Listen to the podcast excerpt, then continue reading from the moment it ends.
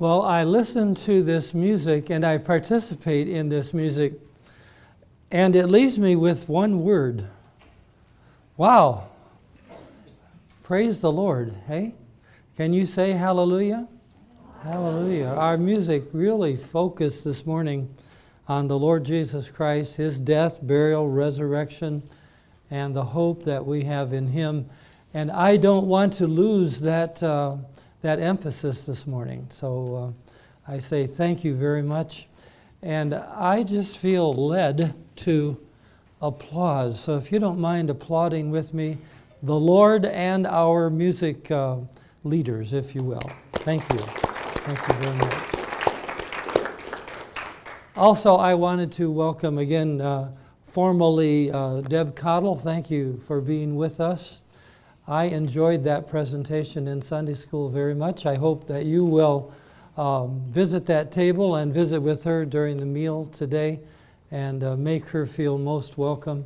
Uh, they are doing a, a, kind of a unique missionary kind of work. Uh, the word that comes to my mind is the word academic. It's quite an academic kind of ministry of uh, translation and facilitating, facilitating, I guess is the word. And uh, I think it's pretty neat that this church is connected and supportive uh, of Deb and that work. So uh, welcome to, uh, to uh, Calvary Baptist Church today. Glad that you are here.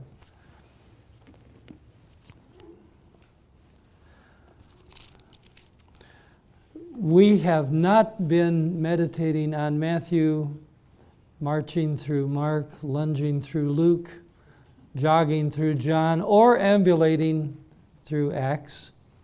We have not been roaming through Romans or carousing through the Corinthians or galloping through Galatians, nor have we been easing our way through Ephesians. We've not been philandering our way through Philippians. Uh, we have not been threading our way, no, clambering our way through Colossians nor have we been threading our way through 1st and 2nd Thessalonians. We've not been tiptoeing through 1st Timothy, 2nd Timothy, or Titus. We have not been filing our way through Philemon. We have not hurried our way through uh, Hebrews, nor jammed our way through James. But we have been pilfering our way through 1 Peter.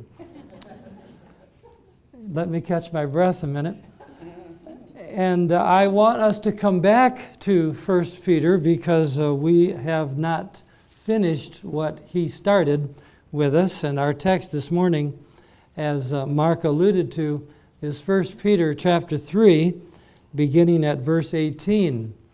And he is right in uh, pointing out to you the fact that uh, this is about the only place in the New Testament where someone says, Christ died in order to bring us to God. Uh, not an emphasis on the price of our sin or redemption or propitiation, etc., but the, uh, the end product of the cross is to bring us to God, to bring us into a personal uh, relationship with God Himself. And so it's a unique uh, kind of a passage here. And I want to take a moment to read this paragraph with you. 1 Peter chapter 3. And actually, I'd like to begin at verse 17, which uh, I think will then give us a little bit of a connection into, the, into verse 18 and following. Peter writes, For it is better to suffer for doing good, if that should be God's will, than for doing evil. For Christ also suffered. So you see the connection there. He's talking about suffering. For Christ also suffered once for sins, the righteous one for the unrighteous ones, that he might bring us to God, being put to death in the flesh, but made alive in the Spirit, in which he went and proclaimed to the spirits in prison, because they formerly did not obey, when God's patience waited in the days of Noah while the ark was being prepared, in which a few, that is, eight persons, were brought safely through water.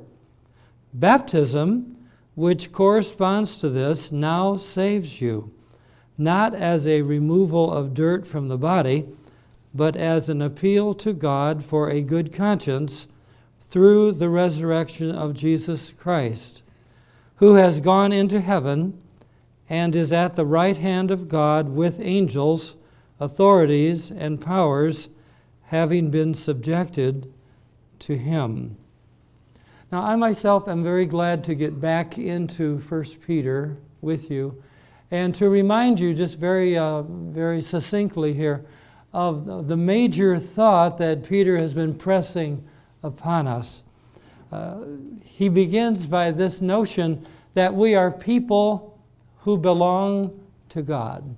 I hope that sounds somewhat familiar to you. Uh, we are people who belong to God. He was writing to a group of people who didn't seem to belong to anybody.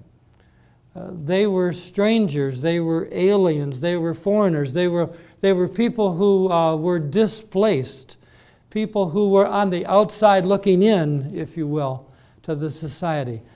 But he assures them and us we are people who belong, not just to anybody, but we belong to God. And as I've said earlier already, and as Mark alluded to, uh, we belong to God because of Jesus. We belong to God because of the death, burial, and resurrection and ascension of our Lord Jesus Christ. We are people who belong. Um, and when you belong, uh, that brings with it certain privileges and certain responsibilities. And Peter begins in his book to remind us yes, you are people who belong to God, and, and that very belonging uh, indebts you to fulfill responsibilities and to enjoy some privileges. And we won't go into all of that detail. Uh, that was the first big thought in, in his book. We are people who belong to God. Then he moves to we are pilgrims on a journey. We are pilgrims on a journey. And you get the feeling in, in those words that we are actually going somewhere. We're heading for a destination. We are pilgrims passing through this life. And, and this life is not the end. This life is not all that there is. We are pilgrims on a journey. And a, remember now that a pilgrim in the New Testament is a, a temporary resident. A temporary resident, like a college student in a dorm, or like an apartment dweller in a building. Uh, you don't own it, you don't quite belong there permanently, but you are a pilgrim who is passing through. And I hope that that uh, is is, a familiar notion to you as well as people who belong to God, we can find comfort. We belong. We belong to the most important person in the universe. We have a legitimate place where we belong. As pilgrims on a journey, Peter emphasizes the fact that we are to be marked by submission and good works. Uh, we may be pilgrims and we may be, in a sense, on the outside looking in, but that, that does not excuse us from participating. We, are, we participate as citizens, we participate as employees, we participate in this life as spouses in the home. And in all three cases, we are to be marked by submission and good works. That's kind of a theme that he develops. I speak to you for just a moment about our participation as citizens. Uh, you probably know that there is an election coming up here in the next month, August 8th. And it is an election that has to do not just with the Ohio Constitution, but it has to do with some very important moral values and because of that, I feel I need to speak to you for just a moment. As a citizen of Ohio and of the United States, I encourage you to vote on August the 8th. And I encourage you to vote yes to protect the moral lives that we value as individuals, as families, as a church. And so I'll not go any further than that, but I did want to say that to you publicly. Uh, we are citizens of two countries, this one and the heavenly one, and we can exercise our rights in both cases.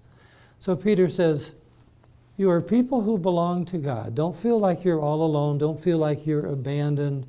Draw comfort from the fact that you belong to God. And then he says, You are citizens, you are pilgrims on a journey.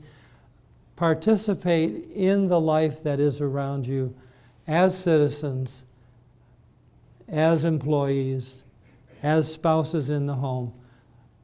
We are to be distinctly different from the culture and the, society through which we're passing. That brings us to the third of his uh, big ideas. And uh, we've just kind of got started in, into that third one when I uh, exited the scene here. And, uh, that third is, is simply that uh, we are, see if I can remember what it is now. We are, uh, I'm, th- I'm coming, there it is. We are partakers of Christ's suffering. We are partakers of Christ's suffering. It actually begins earlier in chapter 3, and he develops it a little bit further here. We are partakers of Christ's suffering. Chapter 3, verse 18 Christ also suffered once for sins. And when we suffer for Christ, Peter actually will say we are participating, we are partaking of his suffering. Um, when Peter talks about suffering, he is not just talking about the general troubles that we have in this life. All of us have troubles, all of us have trials, all of us have struggles. Uh, that is not what Peter has in mind here. Uh, rather, he is talking about the struggles that come from persecution. Persecution. The fact that you are identified with Christ in public and somebody is going to make you pay for that persecution. Now, in our country, to this point, you and I do not experience a whole lot of that. I noticed in, in, in Debbie's uh, presentation this morning that she alluded to that, that there are many places around the world where God's people are persecuted. I was uh, reading this week in, in this book, uh, it's called Confronting Injustice uh, by a professor out in uh, California. But he had this paragraph, and I, uh, knowing what I was thinking about, I just wanted to share this uh, one paragraph with you.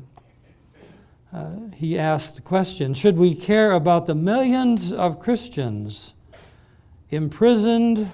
Or executed around the globe. And he goes on to prove his point. The social justice B narrative often uses a broad brush to paint Christians as the oppressors, the driving force behind the theocracy, racism, Islamophobia, bigotry, exploitation, and the sexism in the world. To many, with the tribe's mindset, it is obvious which side the oppressor oppressed equation Christian falls on.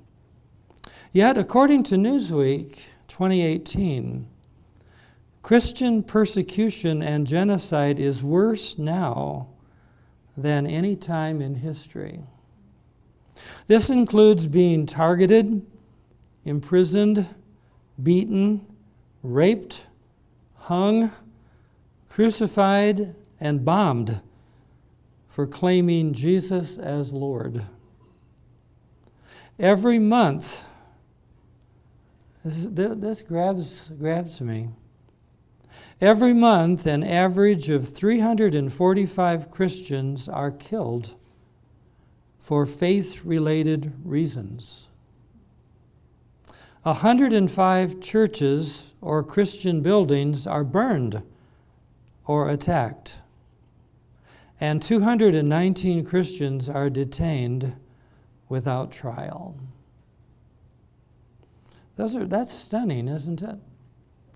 In our, in our uh, safe little bubble that we live in, persecution is uh, very real. And it could become to us very personal. And Peter says, I want you to know that when you do suffer as a Christian, you suffer like Christ. Suffer for doing good works, not for doing something wicked. Your suffering should be undeserved, as was Christ's. Your suffering should cause you to bless, not curse, the people who persecute you. There should be no sense of retaliation from you to get even with them, as with Christ. So Christ becomes the model for our own suffering for Him. I have a missionary friend who uh, works with a mission agency, and his task is to prepare missionaries to live in hostile environments. He uh, teaches them how to be secure and how to be careful and what to do and what not to do. Uh, and that's his whole that's his whole ministry, traveling to mission uh, places and teaching missionaries about security. But I like, I like what he says, and, and I think Peter would agree with him here. He says, we, we need to have as God's people, we need to have a theology of suffering. A theology of suffering. We need to know how to suffer, how to respond to suffering, how to respond to people who persecute you, etc., etc. And I agree with you. I can tell by the look on your face, and I know my own, my own heart says, No, no, I don't want to think about that. I, would rather just be comfortable in my bubble, thank you very much. And, and don't force me to think outside of that. But uh, the truth is, we must. And, and that's what Peter is talking about here in the end of chapter 3 and on into chapter 4. But he says, when you suffer as a Christian for Christ, you suffer as a partaker in Christ's suffering. So I'm going to read that paragraph again. Okay, I often do that. Just to kind of let it sink, let it soak, let us hear it again. I'll start at verse 18. For Christ also suffered once for sins, the righteous one for the unrighteous ones, that he might bring us to God, being put to death in the flesh, but made alive in the Spirit in which he went and proclaimed to the spirits in prison, because they formerly did not obey, when God's patience waited in the days of Noah, while the ark was being prepared, in which a few, that is, eight persons, were brought safely through water. Baptism, which corresponds to this, now saves you, not as a removal of dirt from the body, but as an appeal to God for a good conscience through the resurrection of Jesus Christ, who has gone into heaven and is at the right hand of God with angels, authorities, and powers having been subjected to him. Now, I've mentioned to you the, the three big ideas that Peter has been, uh, I use the word pushing upon us, teaching us. We are people who belong to God. We are pilgrims on a journey. We are partakers of Christ's suffering. Uh, but I haven't mentioned to you hardly at all the, the sub theme, kind of, a, kind of a secondary set of thoughts that are kind of being developed along with the main themes. And, and that sub theme is really very simple. Uh, it, it is this first suffering, then glory. First suffering, then glory. And you can see this theme kind of like from chapters 1 through 5. And, and I haven't, again, taken the time to point it out to you, but it's, it's rather subtle And yet it's rather clear uh, he's developing this idea of this is, this is a, um, a principle of the divine government. Uh, this is how God deals with his children. First suffering, then glory. Now, we're familiar with this sub theme in, in various disciplines.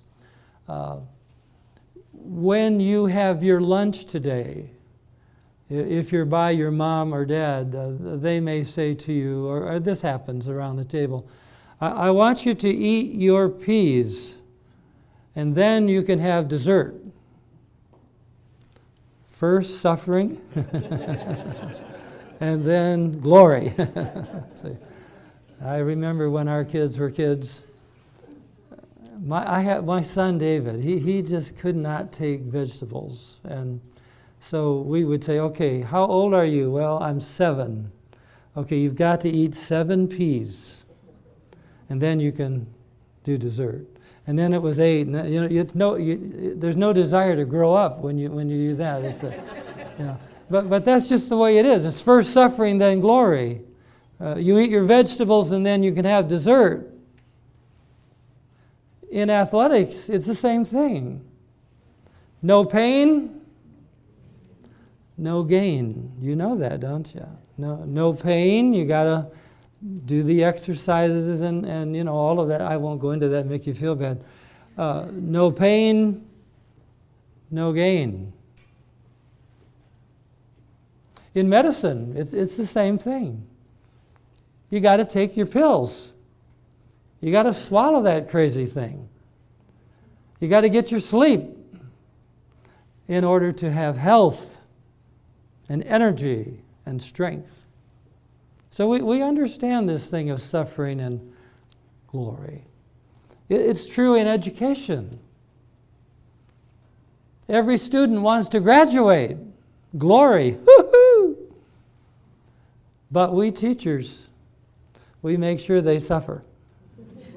you got to go to class and you, and you got to take a test and not just take it, but pass it etc., etc. You go through all of this suffering in order to get to glory. Well, what is true in medicine, what is true in food, what is true in education, what is true in athletics is true in the spiritual life.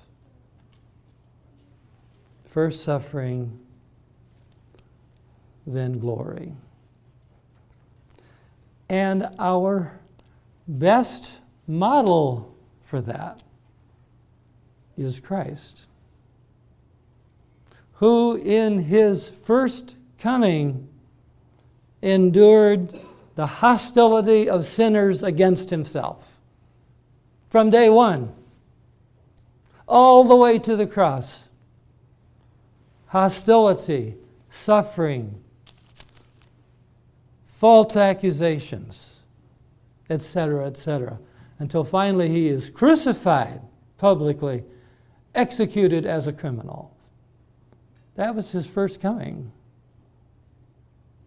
But in his second coming, glory.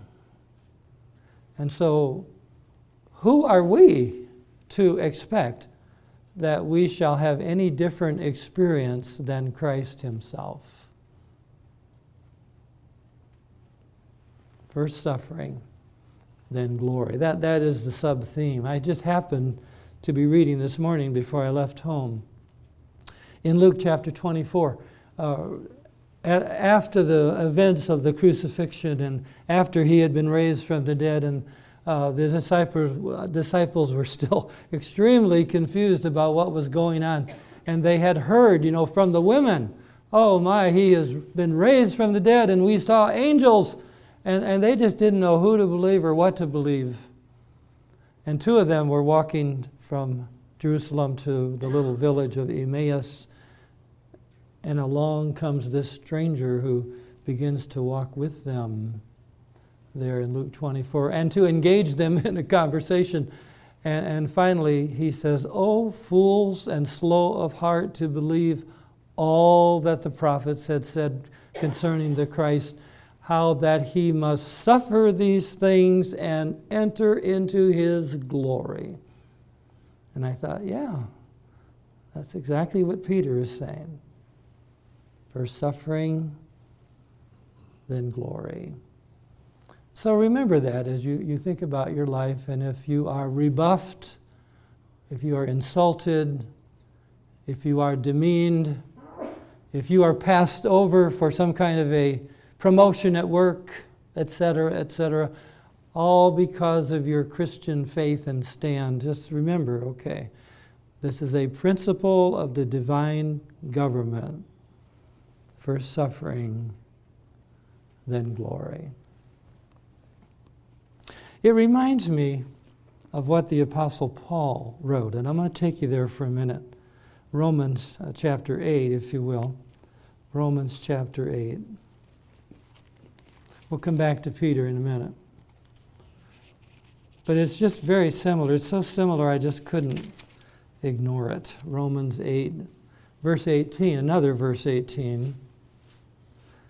Paul says, For I consider that the sufferings of this present time are not worth comparing with the glory that is to be revealed to us.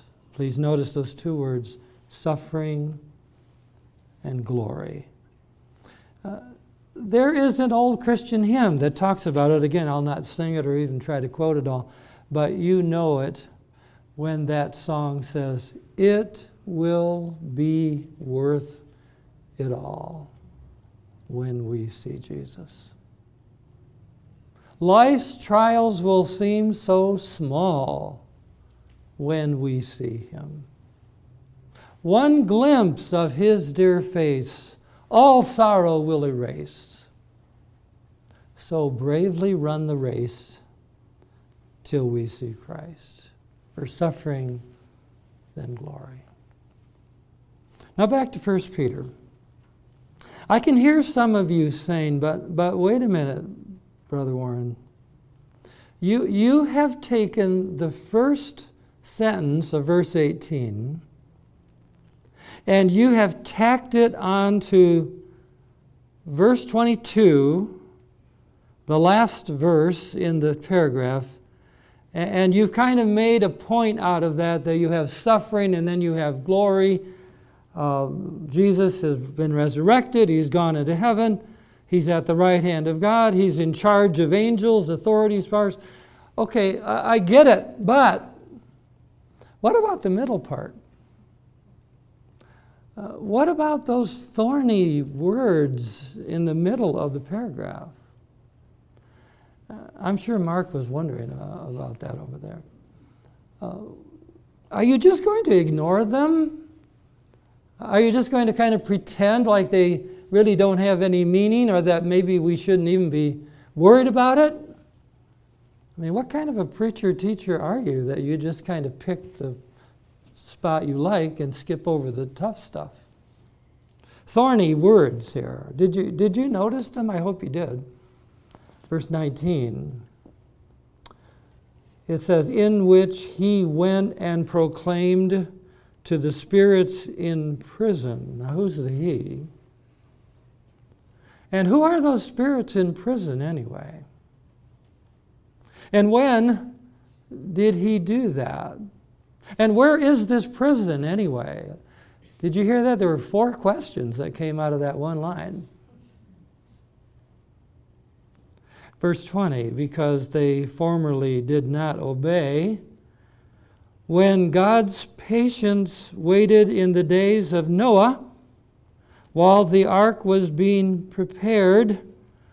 Now, wait a minute. What, what does Noah have to do?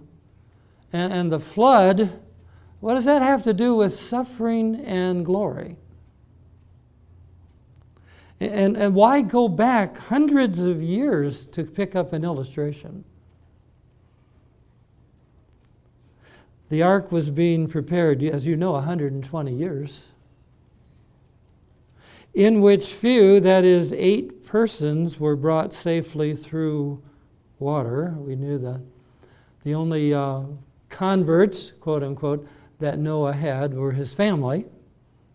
three sons and their wives, eight people total were saved. The rest were all drowned. But what does that have to do with the point? but he's not quite done. He gets even stickier when he says, Baptism, which corresponds to this, now saves you. What do you mean baptism saves? We are Baptists, but we don't believe that baptism saves. Do the waters of baptism wash away our sin? What does Peter mean when he says, baptism, which corresponds to this, now saves you? Uh, course, uh, baptism somehow corresponds to the flood of Noah's day when all, the whole world was deluged and drowned. Wow. Baptism, which corresponds to this, now saves you not as a removal of dirt from the body, but as an appeal to God for a good conscience. Well, it's not the physical water, he seems to be saying, but that internal work of your conscience. He's, there's a lot of questions here. And you could say to me, okay, Warren, um, are you just going to skip all that?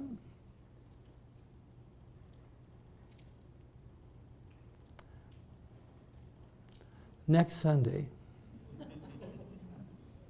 Sunday, next Sunday is coming, the Lord willing, and the creeks don't rise. And we shall delve into all of that.